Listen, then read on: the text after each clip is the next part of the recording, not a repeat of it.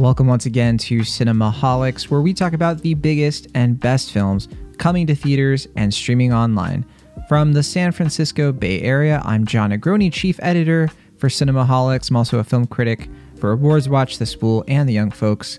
From Pittsburgh, Pennsylvania, he is a pop culture writer for Cinema Blend. It's Will Ashton. Howdy ho. You can find more episodes of Cinemaholics, including our full archive and written reviews and other bonus content, all on cinemaholics.com. That's also where you'll find our merch page. That's where you can find Cinemaholics hoodies, mugs, t shirts, shot glasses, whatever you like. And if you'd like to hit us up, our email, as always, is cinemaholicspodcast at gmail.com. Would love to hear from you. And definitely, if you're a fan of the show, please take a look at our Patreon, patreon.com slash cinemaholic. Shout out to everybody who supports the show financially. We appreciate you more than you know. This week on the show, we have a lot of movies to get to, so I don't think we really have anything for off topics. We're going to just jump right into our main review of the week, starting with Luca.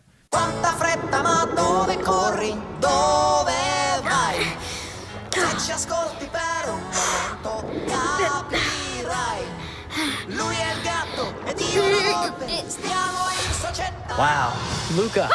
That was hard to watch. You uh coming? Di noi ti puoi fidare. We do not go anywhere near the surface. Got it? Everything good is above the surface. Walking, air, the sky, clouds, the sun. Whoa, don't look at it. Just kidding. Definitely look at it.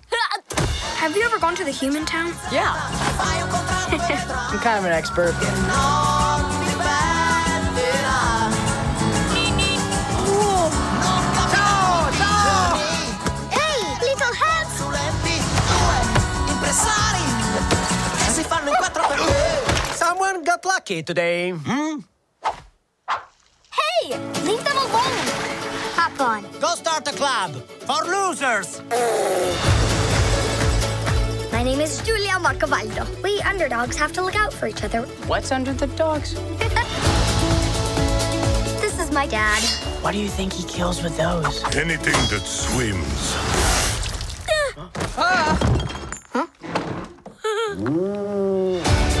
Your life is so much cooler than mine. There's a million things you think you can't do. All you need is a chance to try. Luca is the latest film from Pixar Animation Studios. I forget what number it is at this point 23, 24, something like that. And I should know, right? Because I literally have a whole chapter in the book about all the Pixar movies. Sure. Um, I, I am uh, slacking there. But no, this is their latest. And it hasn't been that long since the last Pixar movie, Soul. And you know, Will, I was just listening to our conversation about Soul just to kind of check in again to see where we're at with that movie. How has Soul aged for you over the last like six months? I still like it a lot. Um, I I know that the conversation around it has been weird, so I kind of want to revisit it later. Like at, like now that we're going away from the awards conversation of it, just just valuing the movie on its own terms. But I remember liking it a lot and feeling like it was a pretty strong effort at a time when Pixar was starting to kind of waver a little bit. But um, yeah, I don't know. I still like it a lot, but I've only seen it the one time. Sure thing. Yeah, I've seen it twice now, and I plan to see it again because I am working on some stuff for that are that's related to Pixar as usual. But Luca is from a director we've seen with plenty of film Pixar films before, but not as the director. He directed the short film La Luna. He was also a story artist for a few Pixar films, like I believe Coco and Ratatouille. Uh, but this is his feature length directorial debut, and he's working with screenwriters Jesse Andrews and Mike Jones. Might recognize a name or two from there from Me and Earl and the Dying Girl. And so this film, Yeah. it stars the voices of Jacob Tremblay, Jack Dylan Grazer, Emma Berman, Maya Rudolph, Jim Gaffigan, and a few favorites like uh, I believe John Ratzenberger. I think he has his typical cameo, and then Does he? We also have Peter Sohn. I believe so. I, I have to rewatch the film to really find it, but I assume he's the good luck charm. He's not in every single Pixar film, but he's in. Even if he's not credited, he shows up. Yeah, I feel like I, I thought he was in everyone, including Soul. Initially, I thought he was absent from Soul, but I guess he is in there in an unorthodox fashion. And I couldn't really mm-hmm. place if he was in this one. Like there were a couple times where I was just like, "Is that is that John Ratzenberger?" But I couldn't tell for sure. So Right. He's usually an extra. Yeah, I mean, I didn't I didn't notice all the usual fanfares in this one as much, like the like pizza truck or um, where the other ones that they have. I didn't I didn't catch the Luxo Ball. Yeah, you know the these films tend to have like lots of Easter eggs for future Pixar films as well. And I didn't catch anything on my first watch or second watch, but I'm sure they're in there somewhere. I mean, I, Soul even has a poster, I believe, of Porto Rosso or a poster or some kind of like marketing thing for that town. So th- there's always something, and it. You, I guess it's a good thing. It's like you should be more caught up in the film. you know, not really searching for Easter eggs. At least when you're seeing these for the first time. But Luca is set in an Italian coastal town, somewhere between. The film kind of says it's like in the 1950s, maybe the early 1960s. We're in a a place. Uh, it's based on Casarosa's childhood. A place you would frequent in the summers called Genoa and the filmmakers actually went to like the Italian Riviera to kind of do research for it. It's a very specific like Italian place that has a lot of regional myths and folklore and things like that, which is where Luca kind of bases its main premise, which is that we follow these two young boys who aren't just boys, they're also sea monsters. They live at the bottom of the ocean and they venture outside of the ocean one day to visit the human town of Porto Rosso, which is a fictional town, but kind of a nod to the Miyazaki film, right? Porco Rosso. And they there encounter human things. And the trick to that is when they leave the water, if they don't have water on them, they just look like everyday humans. But if they get wet, they look like sea monsters. So they have to stay dry. There's a little bit of you know adventure there because if they are outed as sea monsters, the townspeople who are viciously anti-sea monster, they hunt them. There's like statues everywhere of like sea monsters are terrible. We got to kill them. They will of course put these boys in danger. So that's the main hook of Luca. Will, what did you think of this film, the latest from Pixar?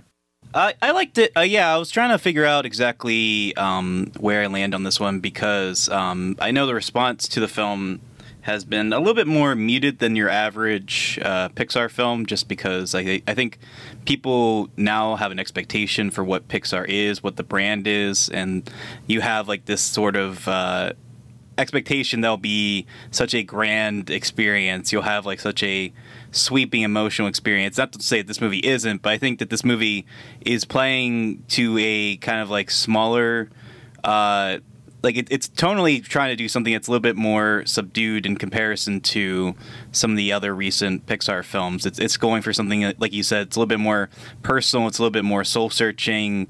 Uh, it does follow somewhat a similar template to some other family films, but it does feel like it borrows more from classic Italian films, even down to the characters themselves, often uh, being named after famous either Italian films or Yeah. Italian filmmakers, which I think for film fans will obviously be a lot of fun. Um, it doesn't, I think, add or take away from the film if you don't catch them. But um, in any case, yeah, I mean, I think when I started the film, I was under the expectation that it was just going to be kind of a like a small, sweet story, but I, I found it to be unexpectedly kind of moving in that it is like a tale about like immigration or like coming to terms with like your own sense of self well not like escaping your own identity but like kind of like finding your own path forward which isn't a story that's that's a story that's been done elsewhere obviously but i think that because it is such a personal film it does show that pixar is willing to kind of venture out and do something that even like stylistically just feels a little bit different i really love the design of the humans and the way that the italian town looks there's almost like a um aardman stop motion animation Yeah. look to them that I really appreciate. It's like a from, mix almost of like Yeah. claymation and yeah. which I, I don't know. I really appreciate that because I, I feel like it does show that that that um Pixar is is coming, uh, still remaining I guess like uh, playful in like their design and how they they like want their films to look. And it does show like kind of similar to in Soul when they were playing in the like the um, a little bit more like abstract with their visuals and kind of showing this progression where like they are still they have a set story like type where they, they tell a certain story in a certain way. But i do see signs of them growing and developing in interesting ways. And i, I can agree that this one i think it's for me closer into like the b range as opposed to the a range but i i did like it a good bit. I think a little bit more than i might have expected going in. This has been an interesting film against, yeah, what the, the critics are kind of saying about it and the sort of narrative it is affecting in terms of like the, the Pixar narrative of a lot of people talking right now about the golden age of Pixar and kind of reflecting on yeah it's it's been a while since Toy Story 3 kind of capped off that terrific run for them where they had all these original films. And some of the you know more recent Pixar films there've been a lot of really good ones uh, and I've been really into uh, basically all of their original films, with maybe the exception of Brave. I, I, really like Good Dinosaur and Onward, much to some people's chagrin. I think people kind of were saying the same things about Onward that they're saying about this movie. And I, I think with me, I kind of there's one one thing that really struck me about this movie was we don't spend a lot of time in the water right? And you don't really have that soul world building for like the sea monsters themselves.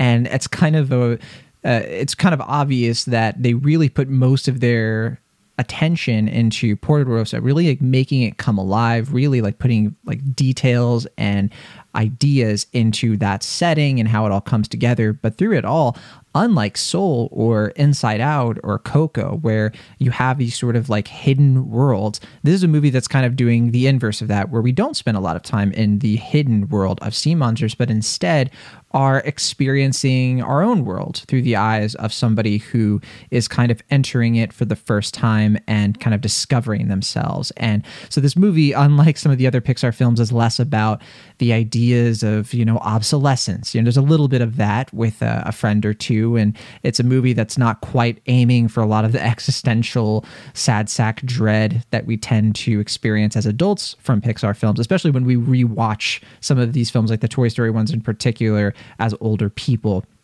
I think for that reason, people are looking at this and being like, yeah, you know, this is a minor key for Pixar. This is the B side of a greatest hits album in a lot of ways. But I know for me, and I've I've experienced this from other people as well. That's probably one of the things I really appreciate about it is that it's not trying to be that and it's content with being something a little bit different for Pixar at least something a little bit simpler a little bit more charming and sweet and one of the main things I really like about this movie is how tight its story is. And I know not everybody will agree with that. I think that some people are kind of looking at the story as a little pad, a little bit of like, okay, it's just these kids who want to, you know, have a summer vacation and get a Vespa. And but I think there is a lot more to it. I think that there is a very timeless allegory here about the coming out experience and the kind of taboo and what it's like to go into a place where you're not sure if people are going to accept you and then having to make certain decisions when one person is kind of you know shunned and and how do you deal with that? And yeah i just found a lot of that stuff really moving and touching. But yeah what are, what are some things that stuck out to you? Because it sounds like you liked a good bit of this yeah yeah, I mean, I'm, as listeners may or may not know, I'm a big fan of fish out of water comedy in general. Um, it's a soft spot for me, and this is a literal fish out of water story. So um, I found this to be one of the more funny Pixar movies. I know we're kind of talking more about the emotionality of it, but I do think, just from a storytelling point of view, that the the way that the movie is able to be very playful, not only with the animation, but just like a lot of the sight gags here, I felt were very fun and charming.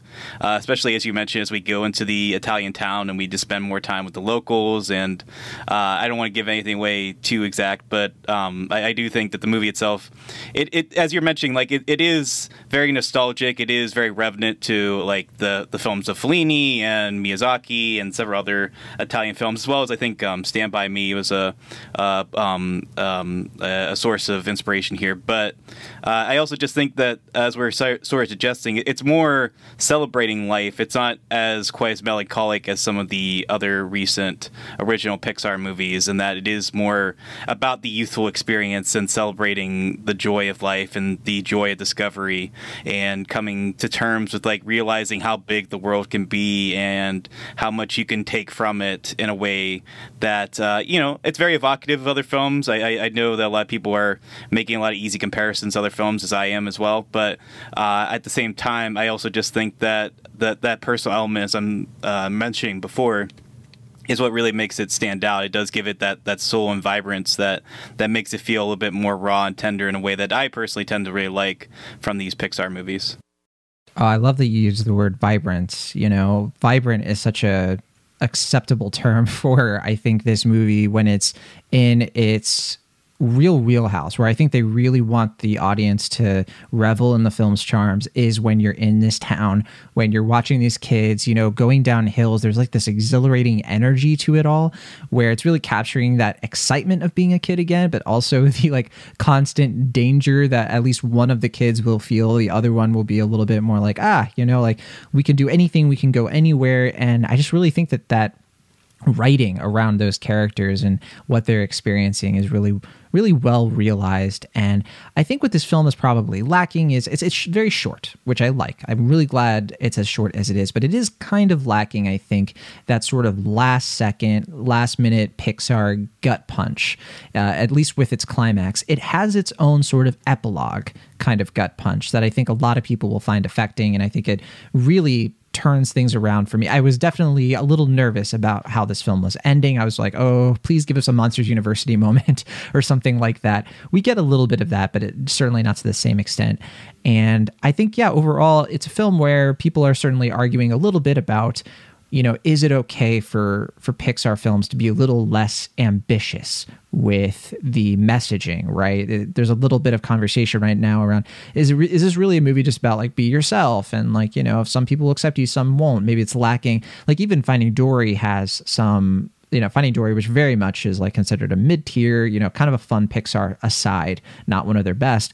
But that's a Pixar film, though, that still has like a surprising message that shows up in the last act that, you know, it was building up to it all along, but you didn't know it. I think that's the thing I really like about Onward, which.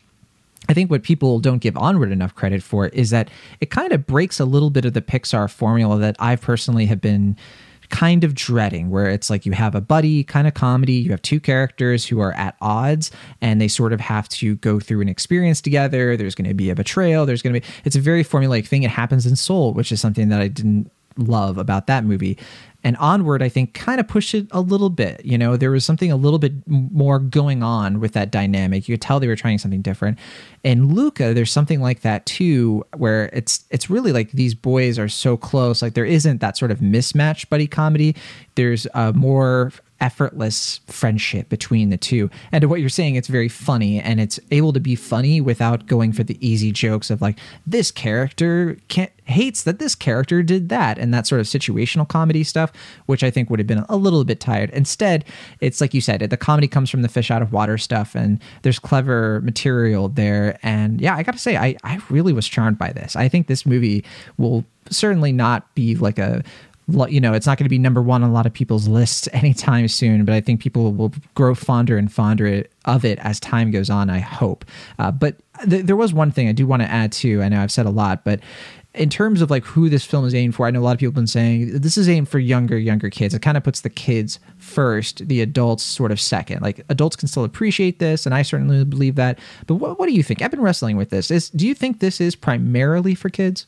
Well, sure. I mean, it's a, a Pixar Disney film, so I'm I, at heart it is for children. But um, yeah, I don't know. I mean, I, I, think that nostalgic element is also what is supposed to make it resonant for adults. It's about celebrating youth and and you know that that point in your life when you can find someone that that understands you, either as a, a friend or something a little bit more, and and coming to terms with like, oh, like like if if someone else understands me and we can share this goal, this ambition, or even this dream in life, even something as simple as just owning a Vespa, uh, what else can the world outside bring me? And um, yeah, I mean, you know, it's it's not like I said, it's nothing wholly original or doing something extremely unique with that storytelling or that message. But I do agree with you that for Pixar, I appreciate that it's not so much the mismatch buddy, but rather just like kind of like having characters uh, find themselves, find someone or some people who can understand, appreciate them wholly as they are, and just like helping the world around them will eventually understand, which I think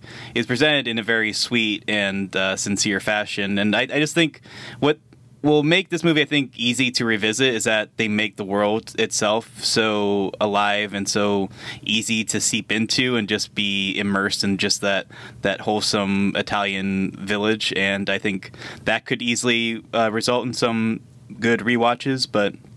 I don't really know at this point what the, the response is going to be if it will be seen ultimately as a minor key Pixar film or if it will be appreciated more for what it's doing in a somewhat more subtle fashion. But uh, at least in the moment now, I, I, just really appreciate that Pixar is still able to make a film like this that that isn't quite as uh, overactive and, and it does obviously play into their formula, but it is also experimenting in terms of style and tone in a way that uh, I think showcases a studio that continues to grow. Yeah, I, I just I think it's so funny too because it's like it's being graded on the Pixar curve. You know, if this was a movie that was coming from a different studio, if it was sort of being billed as more of an indie film, I think that the same people who were gushing about Wolfwalkers, for example, would look at this film and maybe not be as harsh on it. But I think it makes sense to to judge yeah. it because you know it's it is Pixar. You can't really separate that.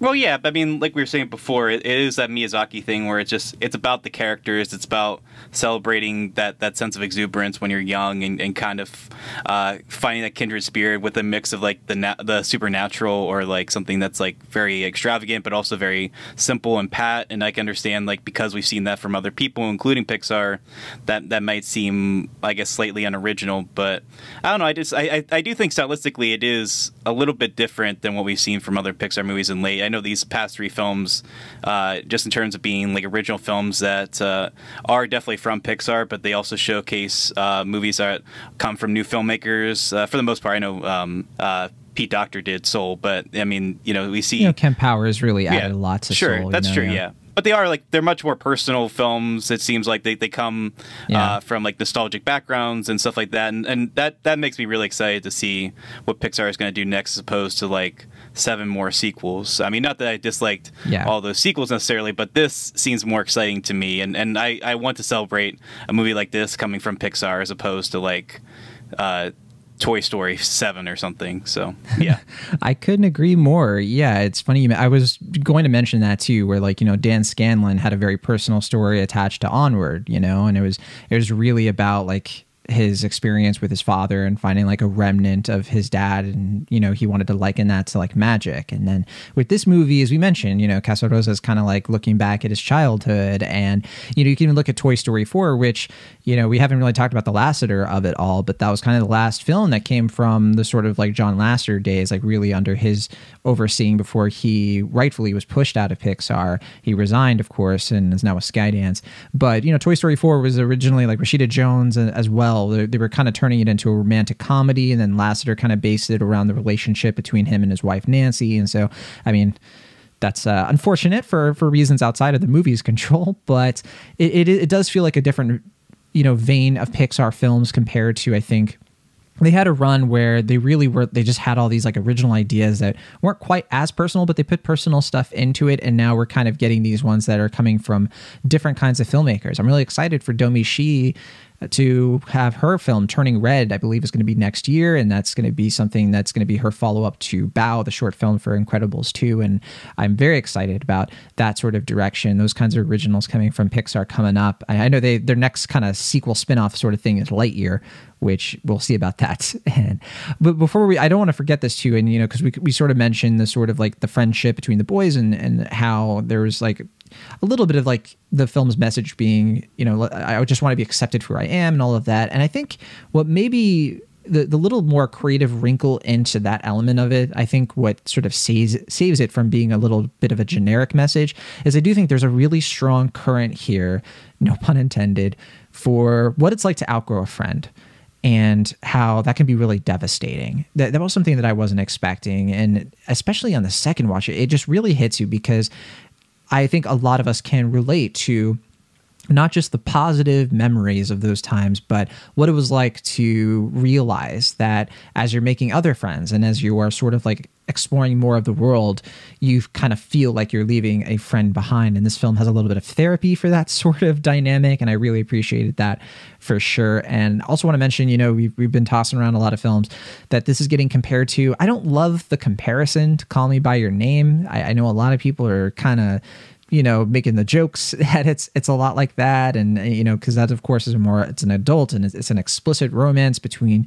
a young teenager and uh, an adult man. So it, it's the kind of thing where i get it but I, I just i hope people don't take those comparisons too seriously because I think it's kind of like comparing Book of Life to Coco. It's like just because two films center around a holiday, they're not the same film. It, it's a little bit, I think, ridiculous. I think it's a little bit closer to compare this to something like I believe the beginning of this film very much is taking a lot of inspiration from The Little Mermaid, you know, and, and purposely. I think that it's intentionally, as we've mentioned again and again, trying to capture a more fairy tale sensibility from a Miyazaki Studio Ghibli film. And I think that a lot of people could look at that. I think a lot of people could say, yeah, you know, obviously Casarosa is paying homage to Fellini. He's paying homage to these filmmakers.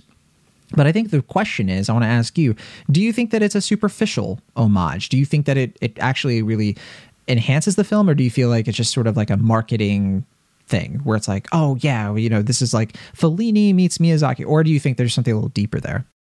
Um, ultimately, I think, like I said, the the fact that it is able to be uh, a film that, that does come from the filmmaker's background, it does have a personal resonance to it, as opposed to just superficially uh, including these influences in a way that's like just meant to be solely evocative. Um, I didn't really mind that as much. I mean, obviously, as I mentioned, in addition to uh, Fellini and Miyazaki. I think it's like rev, uh, um, revenant to films like uh, Stromboli and uh, La Terre Tremble or something like that, and and like like um, Italian films from like the 50s and 60s, I guess, like that that sort of era where things like right. neo was that like neo neo neo realism era yes. of uh, Italian cinema. Yeah, um, a lot of eight and a half in this for sure. Right. Yeah, but no circus. Uh, not not I was much. missing the circus. Yeah. Um, but to answer your question, no, I, I think I can see why people might find that to be superficial, but I also feel like it just it's a matter of how much you take into the story and how much you uh, believe the message and how much you, you, feel it is true to the filmmaker's story. And ultimately I think it is like I think it is a story that, that, that feels very resonant to him and and and I think those influences just kind of add to it I mean like I said having the characters be named after uh, filmmakers and fil- Italian films is uh, I mean a little on the nose but I mean I think those films aren't quite as uh, apparent in the US so that that may not even bother most uh, um, American viewers, I think. So I don't know, not something I really minded sure. necessarily, but I can see why that could be uh, an annoying thing for some people you know, I think we've been very respectful of spoilers and everything. We haven't talked a lot about these side characters. There's a bully in here named Ercole, and they're the parents, which we've kind of mentioned, who have their own little side story in the movie. And I got to, I really liked all of that stuff. I think that the, those characters really added to the film, and I think that it's paced really well. Uh, especially when it sort of brings the parents into it a little bit in ways that I won't uh, mention, but they get one particular scene that really stands out here. I think overall, though, you know, I'm, I'm privileged enough that I live close to like this downtown area that has like a, a, gelato place and it has a sort of like sunny atmosphere. It's June, of course. And I want to mention too, this is coming out during Pride Month. So I think that a lot of people are certainly finding this film to be sort of a wholesome representation, even if the allegory is not quite as explicit as some people would hope for, you know, I think all things considered, I think that it, it comes out to be something very helpful and something very beneficial. But all that to say, I have been listening to the soundtrack. I've been listening to the Italian songs on the soundtrack while sort of experiencing like my downtown area. And I feel like I'm experiencing it in a new way. I think this movie, even for adults, kind of provokes a little bit of get outside, you know, and, and go experience the world. And, you know, uh, maybe I need to take out my headphones and take my own advice there, take the movie's advice. But I'm having a great time. I'm having a, a sort of a summer, sort of rekindling some of that nostalgia as we've sort of painfully said again and again, but it's all there criticism wise i think there's definitely a lot of things to nitpick and I don't, I don't love every aspect of this movie. I think that maya rudolph I, I didn't i didn't love the vocal performance for her here. I think that the relationship between mother and son is really good but i thought that she had a much stronger i think character arc or character presence through the vocal performance in my, mitchell's versus the machines. I don't know if it's because the films are coming out so close to each other and so i'm comparing them a lot more than i probably would otherwise but i wasn't the biggest fan of that performance. Uh, well, and I yeah yeah go ahead. well, I was gonna say I feel like she's getting kind of typecast in that role. Like even when I was watching exactly Mitchell's versus Machine, I was kind of just like, oh, Maya Rudolph's playing another animated mother. It's just like it's just something that that right. like because I was watching this movie, I was like, it sounds like Maya Rudolph, but surely she couldn't have been cast as another mother in an animated film and then like i briefly looked at my phone and i was just like oh yep I guess you know. I mean, it's a good a good gig's a good gig, but I mean, you know, Sure, I, sure. I, I, I get that. Like, I guess she's like, you know, she's a mother herself, and animated gigs are probably, you know, she doesn't have to like, she can work locally, and and it's a good paycheck, and she doesn't have to like, you know, worry about traveling and things like that with uh with uh, family. But you know, at the same time, I just kind of feel like it's uh, squandering your talents to kind of play this type of role over and over and over and over and over again. Right. Like she has a great vocal, or she has a great just performance overall, live action performance in The Good Place, and it's such a memorable, you know, use of her talent. So I guess that's why it sticks out to me as compared to, I believe, both Onward and Soul had like mother characters that I found a little bit more interesting, a little bit more you know, flavorful in their presentation in terms of like, I just think Julia Louis-Dreyfus in particular, you know, I just, I felt like she was her own character. I, and I think even Mitchells versus the Machines, it was the same kind of thing. Like, I think the character kind of starts off generic, but then becomes something a little bit more nuanced and kind of fun as, as that movie goes on for sure. But yeah, I mean, those are the nitpicks. That's the one thing I find really fascinating about the film, and I think it's fairly deliberate, is that like the stuff in the sea is like the most uh, generic or least interesting stuff in the film, and I think thematically that works because like it's a character kind of you know learning to to go on the surface and have fun, but at the same time, it's just like that technically like on the paper should be like the most exotic locale. And those are the scenes that just stand out to me the least throughout the film. So i mean like i think it adds to the themes and what the movie's trying to say. But at the same time i just find that to be a kind of interesting contradiction. Sure. My grade for Luca is an enthusiastic A minus. Uh, It's definitely one of my favorites of the year. I think that you know it it definitely feels like a B plus movie a lot of the time, but I think what elevates it a little bit more for me is the fact that I can already tell it will be a rewatch upon rewatch for me. I think I love the way this film transported me, and I think that you know, Pixar curve aside, they still just know how to really put a lot of work and a lot of time and effort into the writing, the pacing, everything in this just moves. It has such a fanciful whimsy that I just personally find exhilarating as a fan of these films. And I really am glad. I know that they're not getting, you know, the the film critic stamp of approval like they used to. They still get great reviews, don't get me wrong, but of course I think that they get judged quite a bit Pixar, and I just don't want them on the one hand to change their creative spirit but at the same time i also want them to keep doing what they're doing in terms of going to new places and please please break out of that formula that i think has served them well to be certain but i continue to give pixar a lot of credit myself for movies like this that are attempting for different things getting out of sort of the framework of what's worked for them before. I think that was probably my biggest criticism with Soul was that it it kind of was going for the abstract world building of Inside Out, of course, through a different lens. And I think that film is still really good, but I certainly found it to be a little bit too derivative in some places of, again, what Pixar has found a lot of energy for a lot of, you know, the, the meme, you know, eh, what if Italians had feelings? I think I've seen floating around for Luca. Oh, yeah, yeah. But, you know, that's, that's always pretty fun. Yeah, I mean, I was thinking it was just like 2003. What if fish had feelings? 2021. What if Italian fish had feelings? Is uh, Yeah. the joke I was gonna do, but yeah. Good joke, good joke. But yeah, I'm an A minus. I, I think that this film uh, a must see. You know, I, I'm sure I think that we can agree it puts kids first, and I think it saves itself though by sort of being a little bit deeper the more you watch it. And I think that the comedy is really good. I agree with you there, especially. And I just think because it's just such a short, good film, I think that it's worth celebrating. So, A minus for me. What about you? Yeah, I was pretty strong on this one. Not quite as strong as you were, but I definitely think I'm a little bit more favorable than the average critic on this, just because I think on paper I could see how this could seem a little uh, trite or a little uh, annoying by Pixar standards, like if they're sort of playing it safe. But I just think the elements here, when they are presented in the film, tend to work.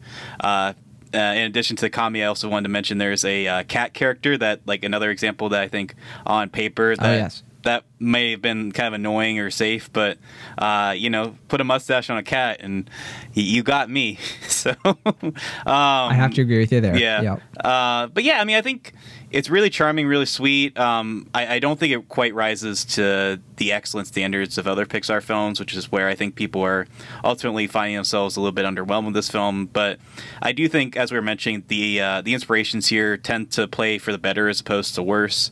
I think having that Miyazaki quality, where it is character focused, having a kind of more subdued tone, allowing the characters to sort of live in their environment and uh, become more enriched by the relationships that they have there, as opposed to having something a little bit more plot focus. I think that is ultimately for the better as opposed to the worse. Um, but I do agree with you that I think what keeps me from being a B plus is that ultimately I, I kind of wish that ending hit me a little bit harder than it did. It is a very sweet uh, final note, but at the same time, I don't think it hit me quite as hard as other past Pixar films, including Onward, which is a, film I think is worse than this, but I think they they nailed that ending. Uh, and, and the same with something like Monsters University, as you mentioned. Um, I just don't think it hits quite as hard, but at the same time, I, I recognize that they're trying to do something that is a little bit more uh, subdued, a little bit more. Um, um, refined, I guess, in terms of its approach, and I don't think that's for the worse. So I'd give this one uh, a pretty admirable B. I think it's a good time. All right. Well, that is Luca. You know, we didn't talk too much about how this is not hitting theaters outside of the El Capitan, which I got a little I got a little heated about that last week, so I guess we can leave it. Uh, it's going to be direct to streaming on yeah. Disney Plus as of this weekend, and I think that it's going to be released in some countries theatrically that don't have Disney Plus. I'm not sure which countries those include, but I envy those places because I would absolutely love to see the film there. I know it's, it is playing um, at some theaters in Italy. I want to say, and okay. I I would if I was in Italy right now, I've always wanted to go. I would check this out in a heartbeat for sure. Sure. Um, I do think, as you mentioned, that at the El Capitan uh, this weekend, it had like one of the highest um, per average, like in terms of like um, people per screening uh, of the year. I mean, I know that's on. Well, I imagine it's sold out across the. Right. I mean, it's the only place where you can watch it. Well, exactly, yeah. So I think it's it's doing really well in that one location. I don't know if that means it will do well, but I think I'm guessing the decision there was just because kids weren't they can't be really vaccinated at this point. Or they are they're slowly being allowed to be vaccinated. So I guess Disney didn't want to push this into the fall when it's such a summer movie. But at the same time, it is annoying that like this and Soul will likely not play wide in the in theaters because of that. But um, I don't know. At this point, I don't know what yeah, we can I really mean, do. We haven't really seen a full theatrical run from a Pixar movie since 2019 with Toy Story 4. No, no, no. Onward. Huge success.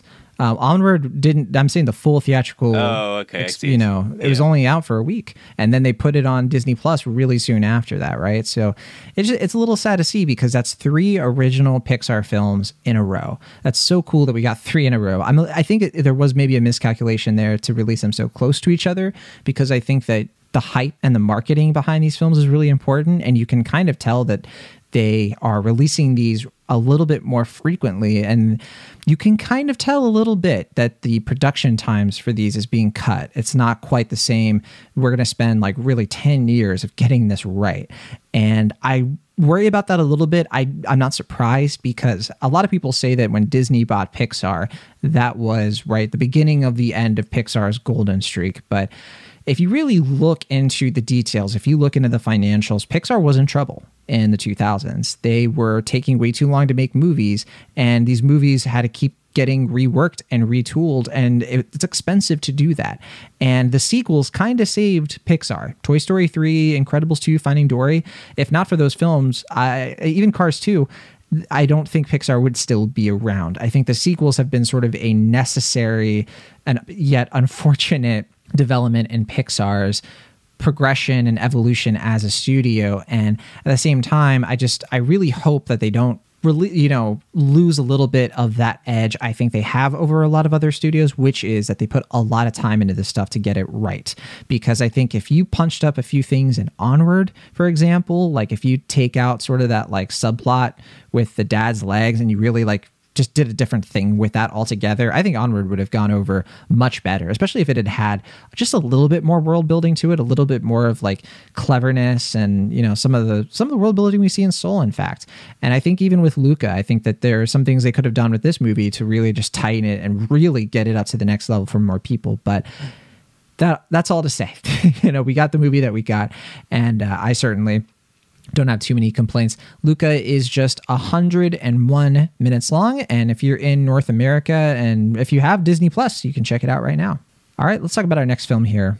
The Sparks Brothers. I really like the tagline for this movie. There's two taglines I like about this. Your favorite band's favorite band. Great. Love that. Um, really speaks to how the Sparks Brothers, you know, Sparks, uh, the band, of course, how they just are not very well known.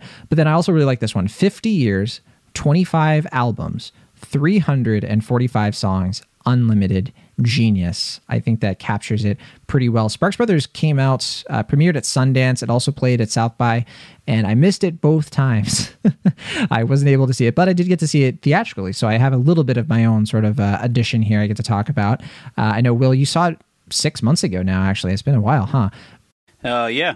Yeah, I, th- I think uh, how, how is the the documentary sort of? Uh, I asked this, you know, about Soul earlier too, but how has Sparks Brothers sort of aged for you? I, I still like it. Yeah, I mean, I haven't given it as much thought as I was hoping to, but um, I don't think my opinion of the film has necessarily gone down. Okay, yeah, I was just curious. I, this is a documentary, a music documentary from Edgar Wright, very creative one. Uh, especially like in the early goings, you know, doing a lot of stuff with the rock duo themselves, Ron and Russell Mael whose rock career started out in the 1970s. They used to be part of the band Half Nelson, and then they kind of broke out, did their own thing as Sparks.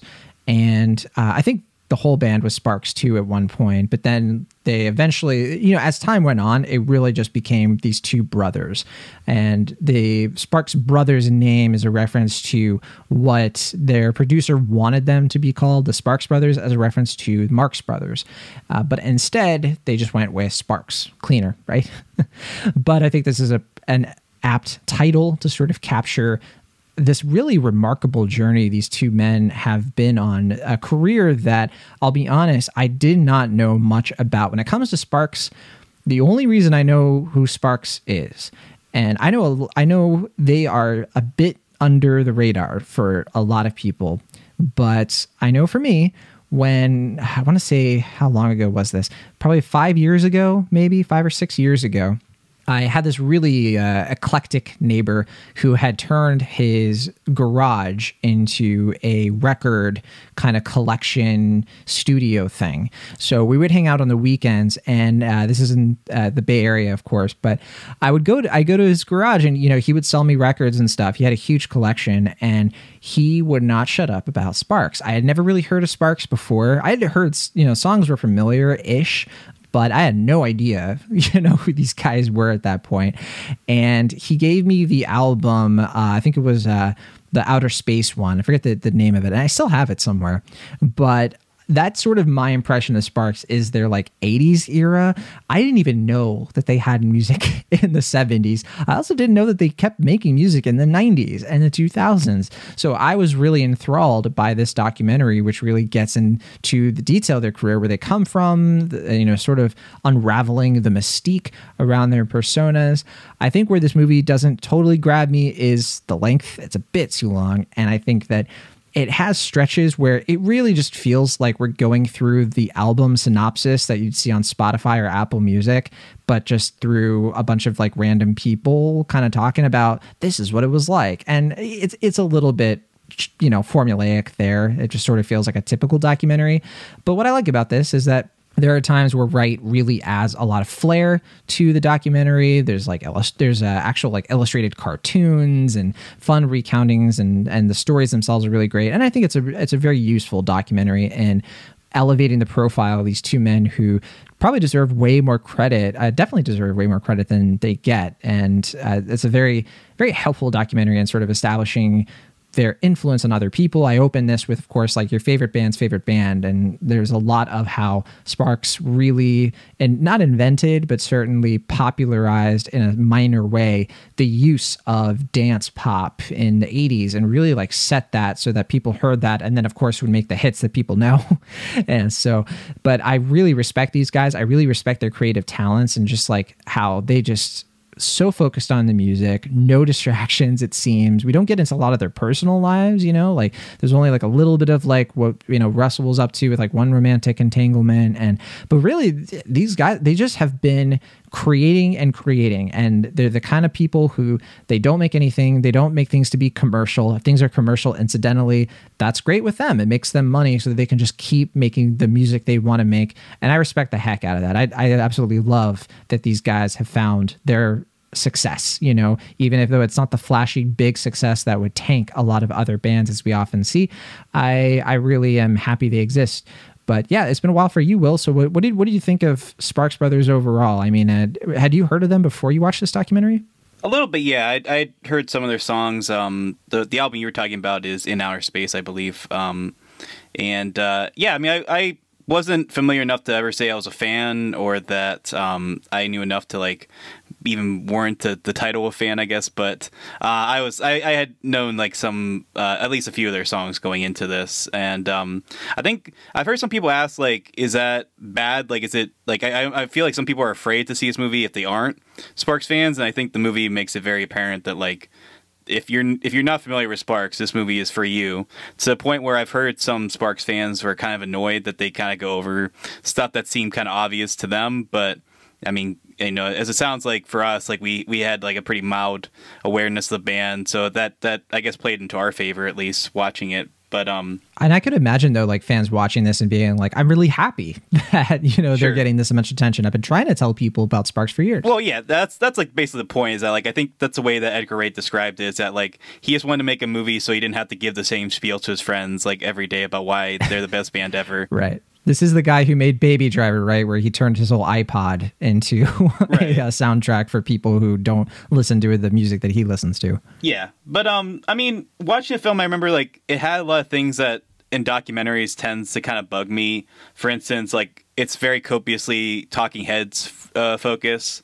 Uh, it's a lot of like uh, you know celebrities as opposed to like uh, collaborators. Like there are a lot of collaborators here, but it does often favor having a lot of celebrities as well, which I think is one of the reasons why it's so long. Is that we have so many people. But at the same time, I do really appreciate that. Like like for instance, when Mike Myers shows up, it doesn't say like Mike Myers, actor, writer, comedian, It says Mike Myers, Canadian, uh, and yeah, stuff yeah. like that, which I think is a lot of, it, like it, you know, yeah, like stuff like that.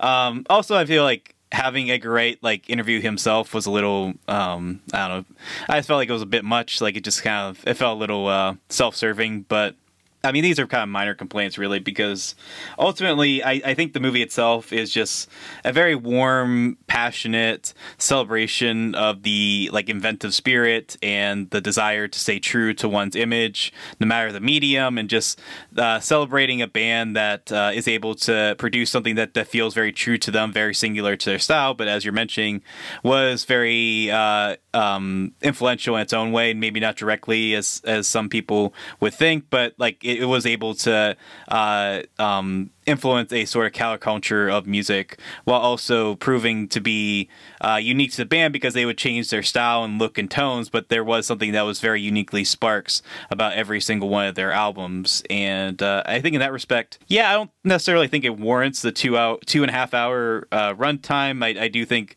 it does kind of get a little long in the middle when it's just like, and then this happened, and then this album came out, and then this album came out, and then this album came out, and it, it does it does have a bit of a repetitive uh, a feel to to that when you do that over and over again. But at the same time, I never really felt bored by it.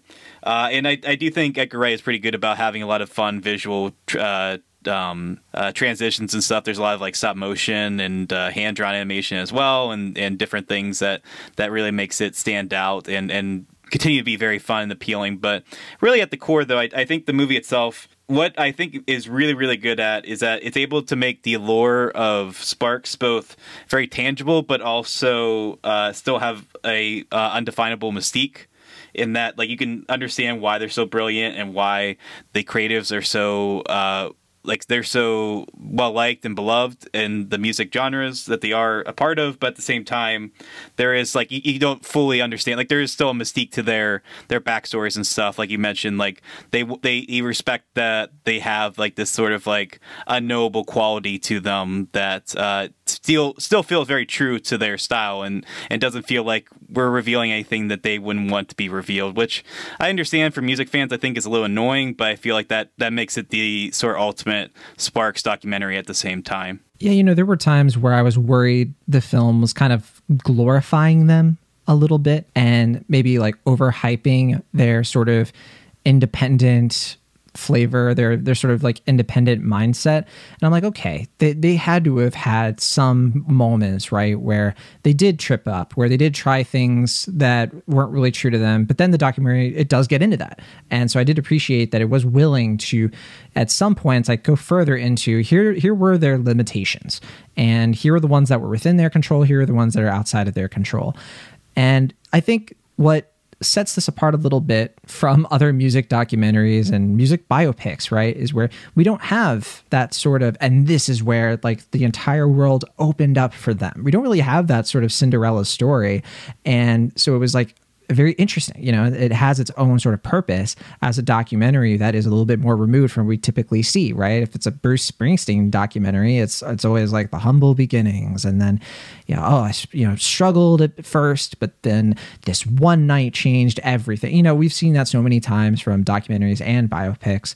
I think what this film really has on its mind is really showing you that these two guys, I mean, they're just geeks and like the best ways. Like they're just they're musical nerds and they get together, they make amazing art that isn't for everyone and but most importantly, it's for them. And they're making it and they want people to enjoy it. Like they, they don't make, you know, any bones about it. I mean, they make things that clearly they're they're fine with it never being heard by anyone, but they want to continue doing this and so they understand that you have to keep making music. You have to keep creating and just that discipline and that sort of no nonsense. I'm doing my passion and I'm not getting distracted. They remark on it throughout the film. There, I think one of the producers is like, I, would never, you know, I would have given up. I would have, I can't believe that they're still around, but they just sort of have a persistence to them that is really admirable and, and really enviable. And the documentary does a really good job of bringing that about. It, it's a bit of a puff piece, right? You know, it's not exactly an investigative documentary. Yeah, it's, and it's a very softball. You know, documentary. It's that not they're yeah. not asking hard questions or really diving deep into like their personal struggles at these individual points in their lives. But yeah, I mean, I get that. Right, that's fine, and you know, it, maybe it holds the documentary back a little bit, but at the same time, I think if you try to force that sort of thing, it would be just as regrettable, you know. So I don't, I don't want to, you know, cut. I want to cut the film a little bit of slack, right? That said, I, am into I'm into this. I think that's a, it's a very serviceable doc with uh, just a, a, bit too long of a runtime. I, I probably would have given it a B plus if it had been a little bit tighter, a little bit more focused, and a little bit less slavish. To we got to really unpack the narrative behind every single album these guys made. It's a little much, but I'm still I'm a I'm a Sparks Brothers fan. I don't know if I'm a Sparks fan. I don't love all their music myself, but I definitely appreciate and respect them, and uh, I like some of their music. I think uh, like Beat the Clock, When Is It Gonna Be My Way? There, there's some really really good tunes in there for me. But uh, yeah, it's a it's gonna be a B for me. B for Brothers. Uh, but what about you? Sure. Yeah, I'm a B as well. Um, ultimately, as you're suggesting, I think it's a very fun, comprehensive documentary in terms of their discography and their uh, iconography as well, just in terms of like how they are able to change and mold their image and sound throughout the decades and time, and still, like I said, stay true to who they are, but also adapt to the times and uh, become uh, more unique in their own individual individual ways. But um, at the same time, I do feel like for a band that is uh, so idiosyncratic by design.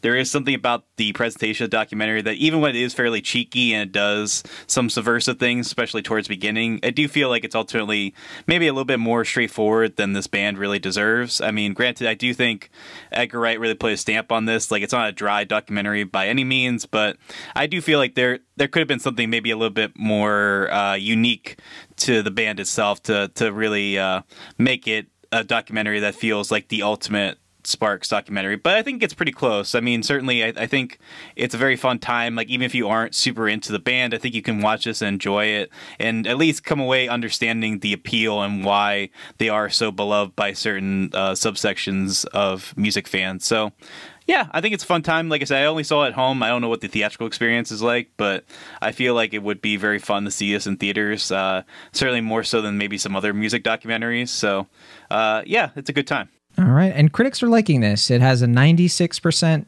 on Rotten Tomatoes based on 95 reviews, a high average rating of 8 out of 10.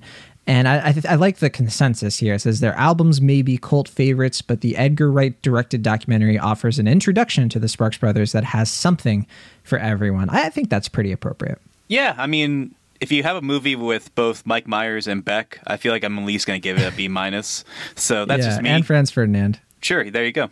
Even Weird Al. I, I I thought that you know Weird Al had made some good points in this movie about how like the the denigration of like comedy bands and how Yeah. like the Sparks were they just they they were smart. They were satirical, but they were sort of like satirical without being over the top about it in a way that maybe Weird Al sort of is. But Uh, I think Weird Al's a, a pretty smart guy, and he's another musician I think I that agree. has, uh, Yeah. you know, kind of molded his style and stayed true to his uh, image and music throughout the years. So I think they're pretty comparable, but I can understand what you mean. Yeah, yeah, it's it's a different approach when uh, both are valid. I'll say that. But that is the Sparks Brothers. It is 140 minutes long. It's currently playing in theaters. I don't know when it's going to be available worldwide, but it's coming to us from Focus Features.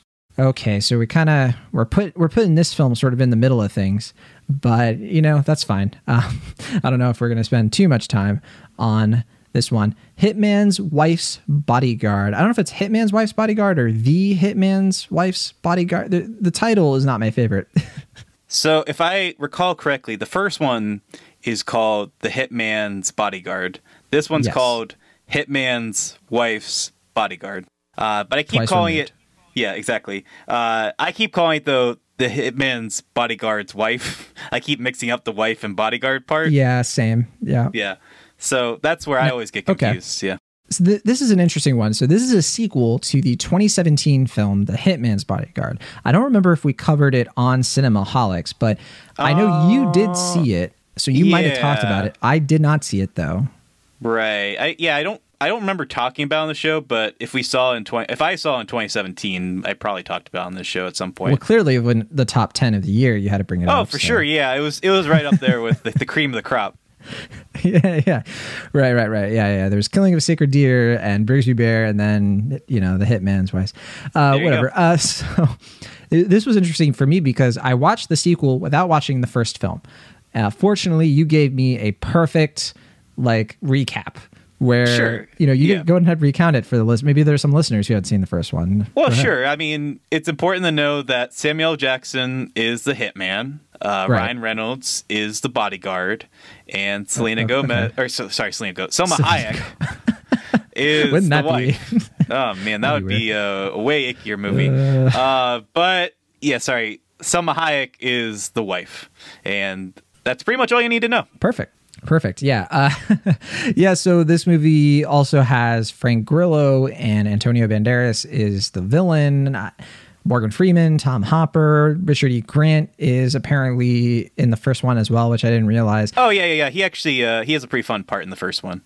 Okay. I- So the sense that I got from this movie is that, and, and based on what I've seen, other, heard from other people, is that Salma Hayek's character has like a scene or two in the first film that kind of stood out as being like momentary, like, oh, maybe this film's not so bad moments. Yeah, I mean, she had like a glorified supporting role in the film, if I recall correctly. Um, yeah, it wasn't. She was like kind of like, like I think like fifth build or something, maybe a little bit higher. But she did like her moments definitely stood out more than most other things in that film, which is uh, and also really a pretty mediocre, forgettable film by and large. Sure. Well, this one is going a little bit farther. It's uh, it's it's taking her character and expanding that role, Oh, maybe okay. in a sort of. So that's what I'm saying. It's like apparently they've pe- people liked her enough in the first one where they're like, well, let's let's really like bring her into the second one, make her Sure. a bigger part of the movie. That's the sense that I'm getting anyway. Yeah, I thought you were saying let's make it more forgettable, more mediocre, which I think would No, also no. be true. Uh, I have to be honest with you. I do not understand the plot of this movie. I don't know if it's because I didn't see the first one. Here are the things I understand. Ryan Reynolds is a bodyguard, and there's this like this goofy in-world joke of like bodyguards are like this insider club. There's he's like a Yeah. triple rated one. sort of, it's like a John Wick kind of thing, a little bit. Yeah. where it's like it's like a world where like bodyguards are taken very seriously and stuff, but it's like Which I liked that whole Yeah. like uh, idea. But it's not really like they don't really commit to that bit either in, in either films really. Like it's just it's just kind of half-assed both times. So like i think the idea could be fun funny but they just don't really do much with it Well, what I like about it, at least, like with the Tom Hopper character, ends up sort of being a great foil, you know, to Ryan Reynolds, where he feels like the more competent, triple-rated bodyguard, and there's a little bit of fun uh, stuff there. Maybe it, was, it felt more fun because the rest of the movie was so flat. Uh, but I did understand that. I got that part of it. I got that he and Samuel Jackson, the hitman, don't like each other. That Salma Hayek, the wife, is this very like insecure. You know, she wants to have a baby, but biologically, that's going to be a bit of a challenge, and she has a sort of strained relationship, albeit passionate, with Samuel Jackson's hitman. I, I don't know these people's names. I don't understand why they are the way that they are, and I did not understand the plot here, where Antonio Banderas, I think, was trying to stop Wi-Fi in Europe so he could blow things up. I don't get it. Um, I really don't get it.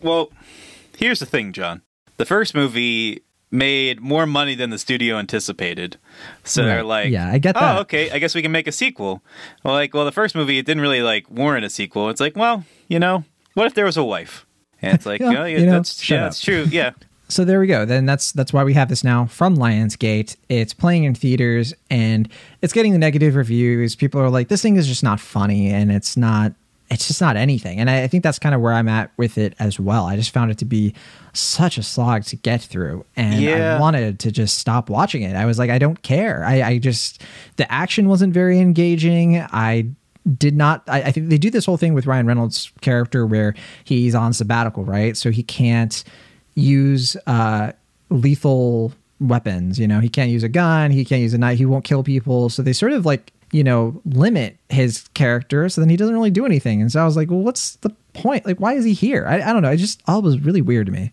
Yeah, I mean, one thing I do kind of appreciate about these films is that like they're designed to ride on the charisma and personalities of each star. So it's like like you're saying, it's not like that their characters so much. It's just like a Michael or uh, a Samuel L. Jackson type character, a Ryan Reynolds type character, a Salma Hayek type character. They're just all in a movie and they're all going to yell at each other for like whatever two hours and it's just like that's yeah you know that's a movie which i mean I mean, there is at yeah, the same I time mean, though, is this yeah. really a Ryan? Is this really a Ryan Reynolds thing? Because he's kind of like a more straight laced. He's not Van Wilder. He's not Well- Deadpool in this. Well, that's the thing, right? Is I feel like when I was watching this film, like I didn't really have this issue the first time, but I felt like this time it's like I feel like he's kind of miscast in this role.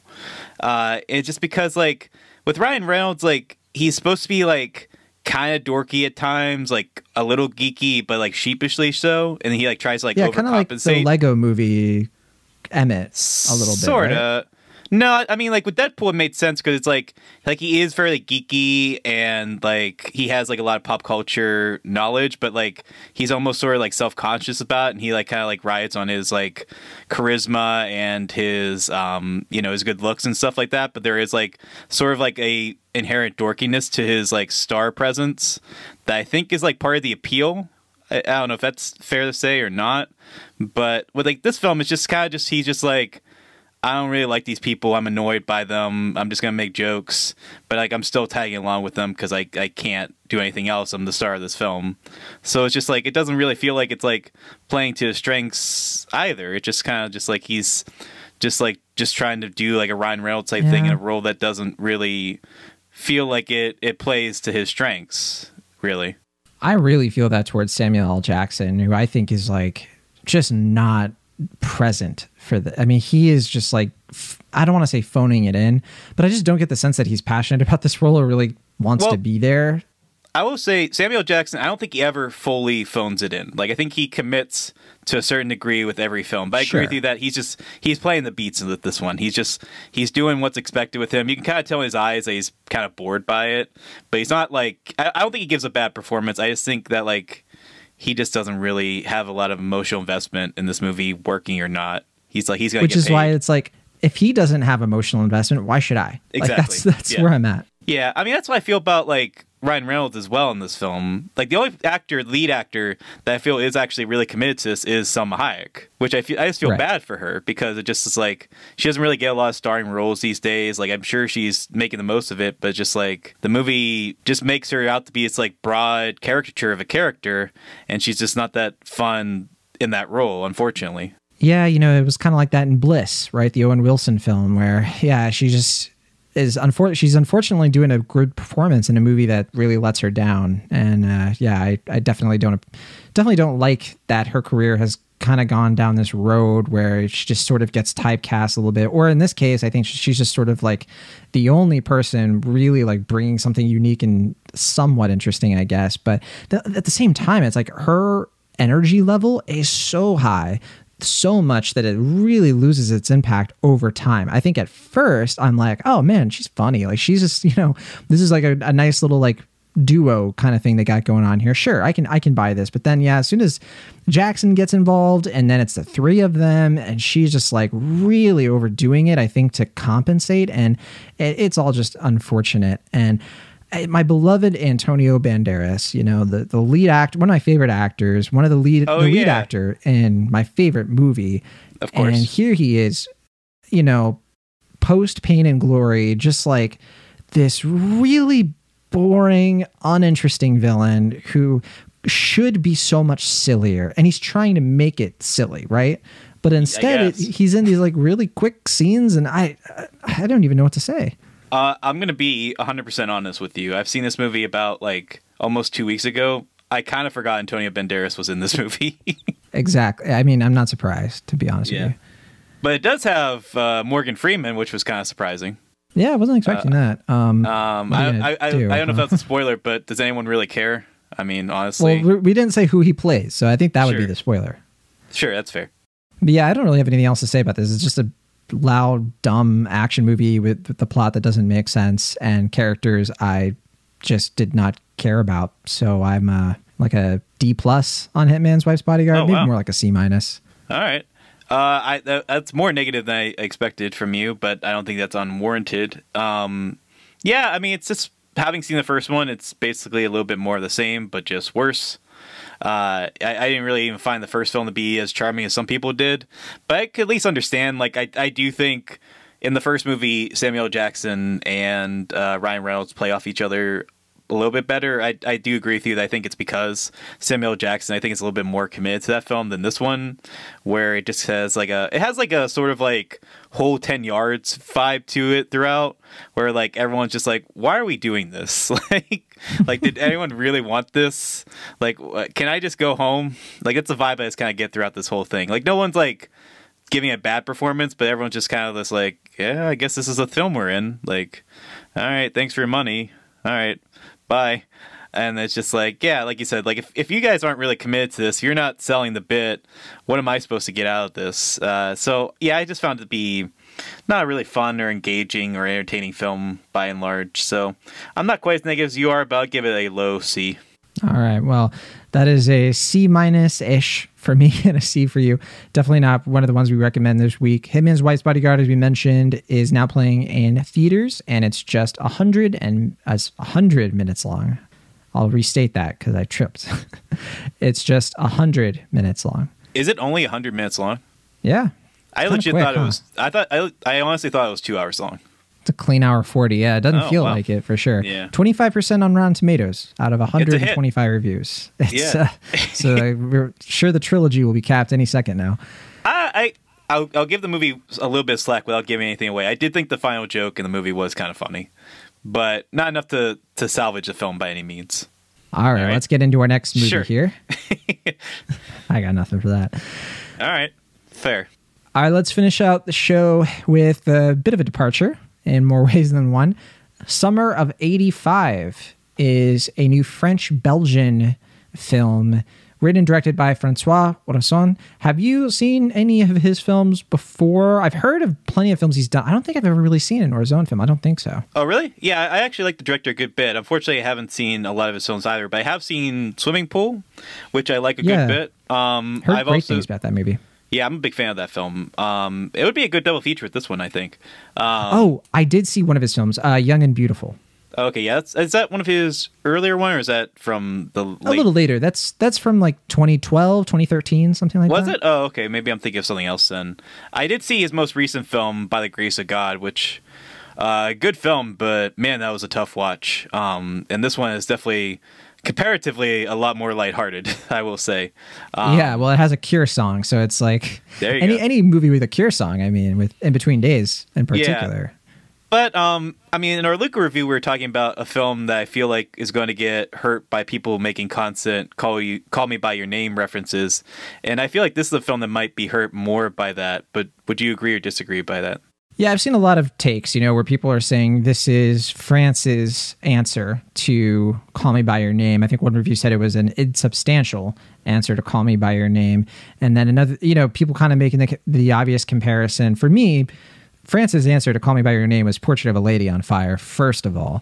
There you go. S- Second of all, yes, I think, and we'll, we'll explain what this movie is about, but I do want to start with this. There is a sort of similar to how, like, let's let's take Portrait of a Lady on Fire, Ammonite, World to Come, these films that tackle the lesbian experience uh, through a very familiar set of rules to the point where SNL was able to parody that sort of like lesbian period drama where it really feels like every year a studio is trying to put out a lesbian period drama to win awards where they cast straight actors to sort of play these characters and do all of that right Yeah, no electricity. you know there were Uh, yeah, exactly Yeah. The, the jokes are like you know like there's only 10 words of dialogue you know like stuff like that exactly. Yeah, yeah. Whereas Portrait, I think, is probably the pinnacle of those films, at least in my opinion. We've seen, you know, like Ammonite, I think was just such a wash. I think Summer of Uh, yeah. 85, Was that a Yeah. deliberate because it's by the ocean side, or just in general was a wash? whatever you want, Sure. you could t- right. take that what you will. Sure.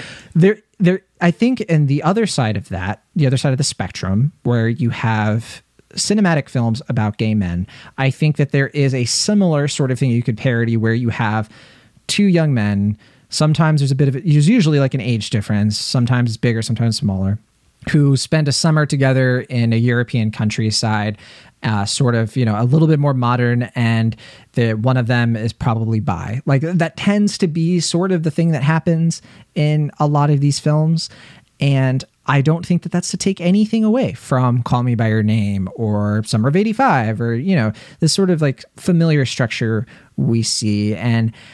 I'm just gonna say I think it's a little unfair to, to compare this to Call Me by Your Name. It's it's, No, it's a agree. little bit. It's like what we Yeah. were saying earlier with Luca. It's like it's like comparing two movies just because they tackle the same subject. It's like Mm-hmm. they can. I don't know. The comparisons are not that strong, in my opinion. Yeah, I mean, I can definitely see why. Um, not only in terms of like the story, but like visually, they have a kind of similar uh, look and feel to them.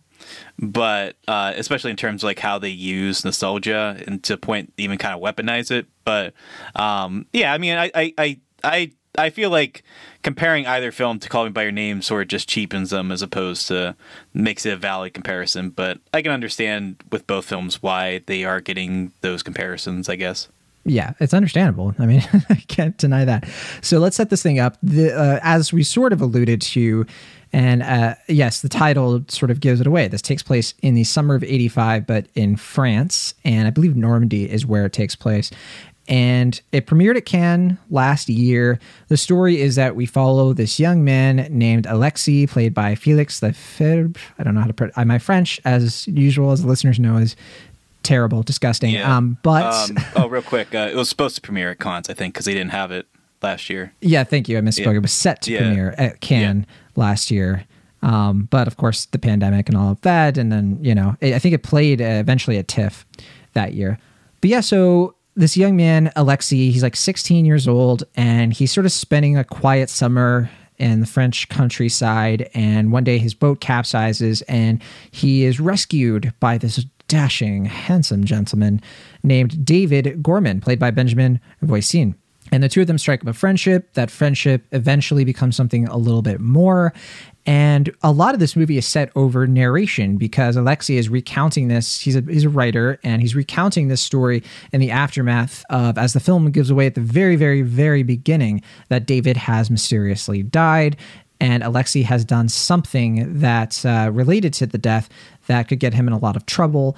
And sort of the movie is sort of capturing the this, this sort of balance between the death and sexuality, identity, and coping with grief, which is probably one of the strongest things about this movie. And a lot of this film is, I say the first half of it is like this very sort of predictable whirlwind summer romance, but then the second half of the film becomes something a little bit more unpredictable, a little bit more. It went into some directions I wasn't expecting. And I think that's where the film really finds its footing, its uh, sea legs, if you will.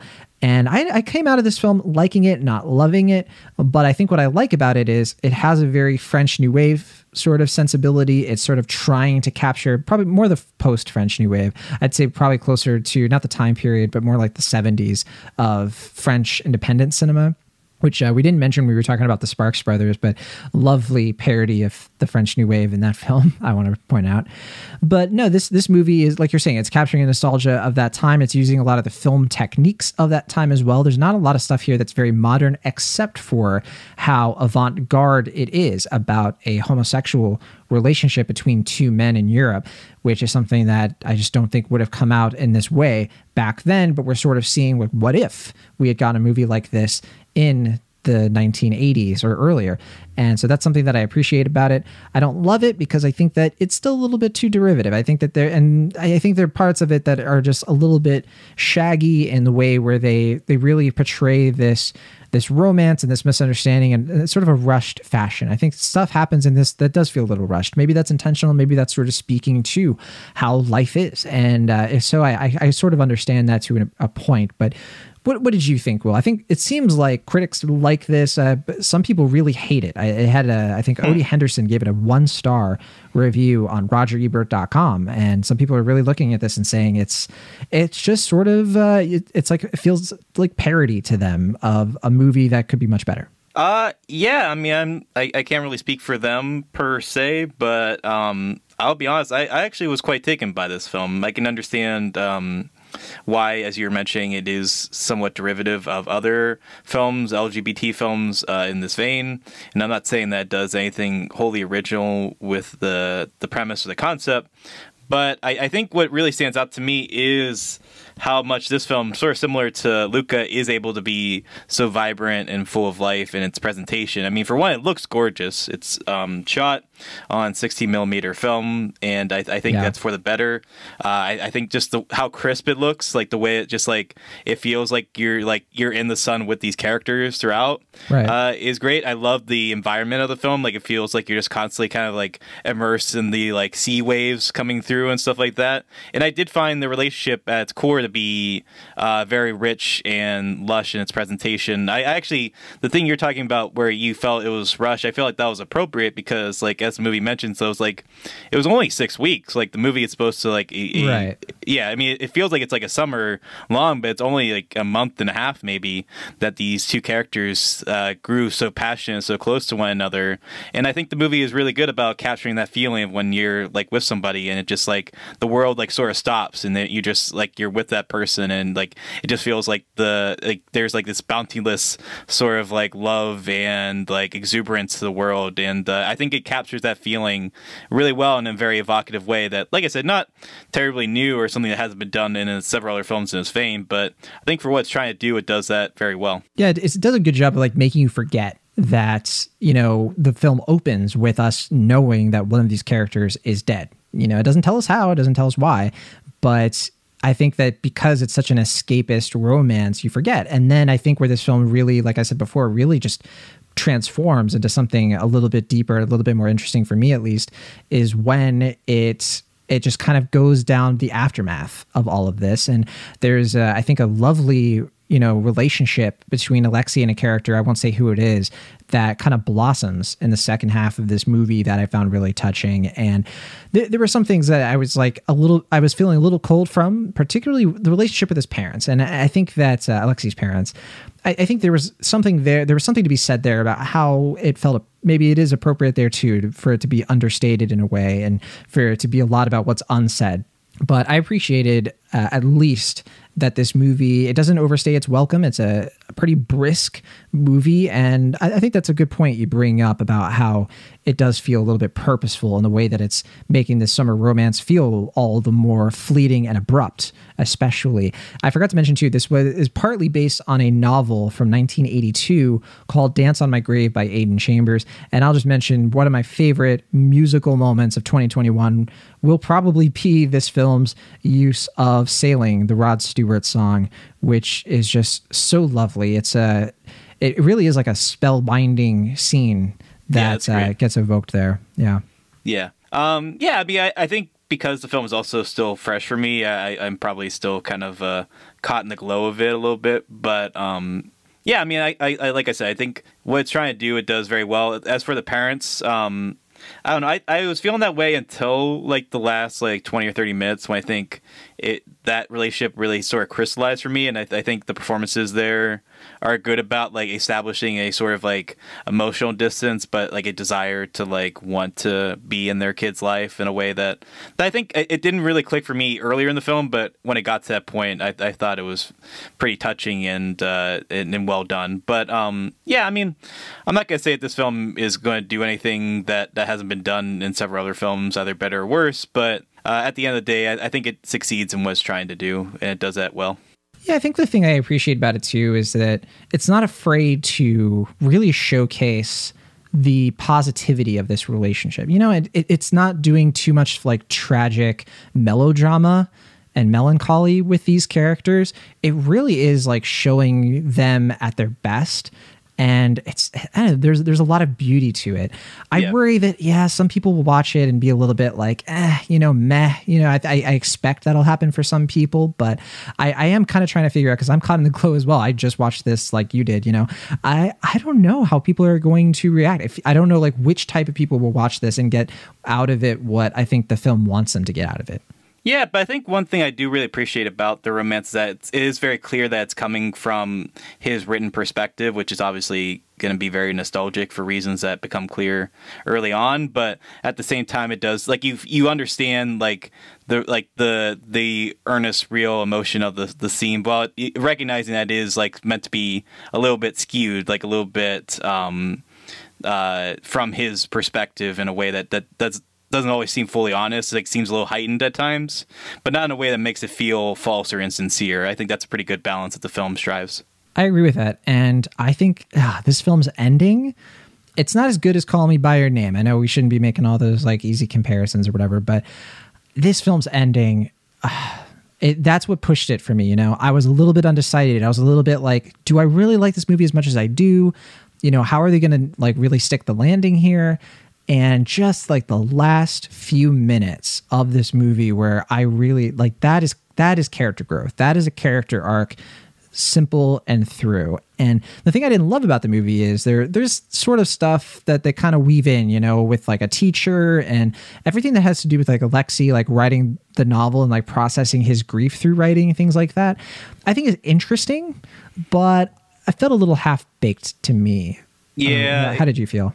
It kind of felt like those are the moments that interest the filmmaker the least. Just like they, they might have been almost a little perfunctory in terms of their presentation. I don't think they're ever bad, but Or just maybe kinda like- obligatory. Like, maybe there were the things Ah. that were a little bit like because he's he's done it in other films for as far as I understand, Sure. right? And almost like kind of in, inserting this because he feels like he should almost. I guess. Yeah, I mean, I, I just found it to be like it, it is purposeful. Like I don't think it um is without purpose, like in terms of like what it's trying to do. But I just felt like Okay. those moments uh, weren't as interesting to Ozon at this point. So he just like, all right, let's get these out of the way, and then we'll get back to the romance. Yeah, yeah. I, I I think the pacing though still kind of works. Like I didn't I didn't feel like when they were kind of cutting back and forth between the flash forward and the flashbacks. I thought that all kind of worked out pretty well. And yeah, I don't have too many complaints besides that. I think that yeah, this movie is pure eye candy, and I think that when it's at its best, it's really moving and sincere about what its characters are going through. Has a really positive mes- message about you know kind of kind of dealing with you know, kind of similar to Luca, you know, where it's like sort of like moving on from a certain chapter in your life, finding the strength to do that. It goes a little bit further in that department for sure. But I think the real spice of this movie is the music, probably. I think that uh, it doesn't have Sufjan Stevens, but yeah, it, it does have just like really really solid needle drops. Doesn't overuse them. And uh, it, it definitely has a club scene in here that uh, i personally am obsessed with. So for that reason uh, I'm, I'm definitely a lighthearted fan of this one. I'm gonna give it a b. All right. Uh, yeah, I mean, I think uh, at best, this movie did kind of remind me of what I love about films from the filmmakers like Xavier Dolan or Pedro Almodovar, where it just it, it captures like that very uh, vivid point in someone's uh, lives where like there's this sort of like open-endedness in terms of like their youth or like like they they refine some sense of their uh, personality that just kind of comes alive thanks to another person. And uh, i think at its best, that the movie really captures that feel and what I love about movies from those filmmakers. And uh, I mean, I can't fully compare it to other Ozon films, but um, I, I do really appreciate how he presents like sensuality and like how characters can like feel so intertwined with one another while not fully knowing one another, and like that that that sort of like almost like voyeurism at times. I think he's really good uh, at capturing that feeling in his film, especially in like the first half of this film. Um, yeah, I just I think it's it's a, a good solid little film, uh, and I'll give it a light but pretty warm B plus.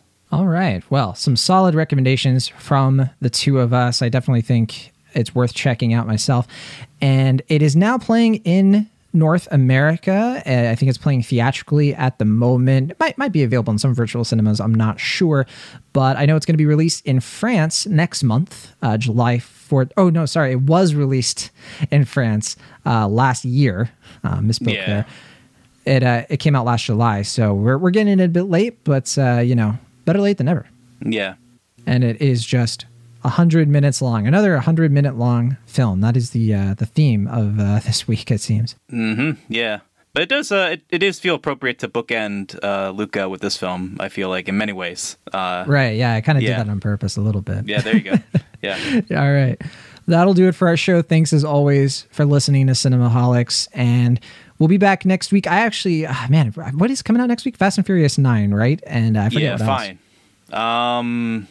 Oh, there's something on Netflix. I think there's always something on Netflix. I guess. Well, I don't know what. yeah, I'm I was gonna about. say it's like Uh, you're gonna have to be a little bit more specific. oh, um, yeah. actually, no, it's not on uh, Netflix. I was thinking, I was thinking of the Hulu film, um, the Alana Gr- uh, False Glazer Positive. film. Yeah, false positive. That's coming Yeah, out. I that's right. I'm curious about that one. I want to check that one out. Um, I also don't know want to what check else- that out. Yeah. I don't know what else is coming out besides that. But Is those are two Zola on- next week or is that the week after? No, I think that's the 30th of June. Okay, so we got yeah a little extra time there. Yeah, that's But- another week. Um, but uh, those two uh, definitely are on my radar. I don't know what else is coming out. Yeah, I'm thinking about rewatching Zola. You know, there's a screening in San Francisco. Might check it out.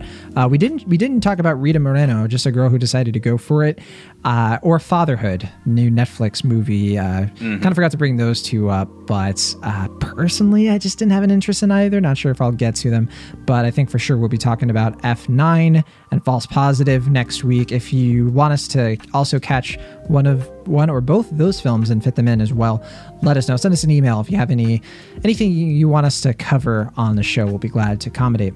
But all right, signing off from the Internet California, I'm Jon Negroni. And for Internet Pennsylvania, I'm Will Ashton. See you next time.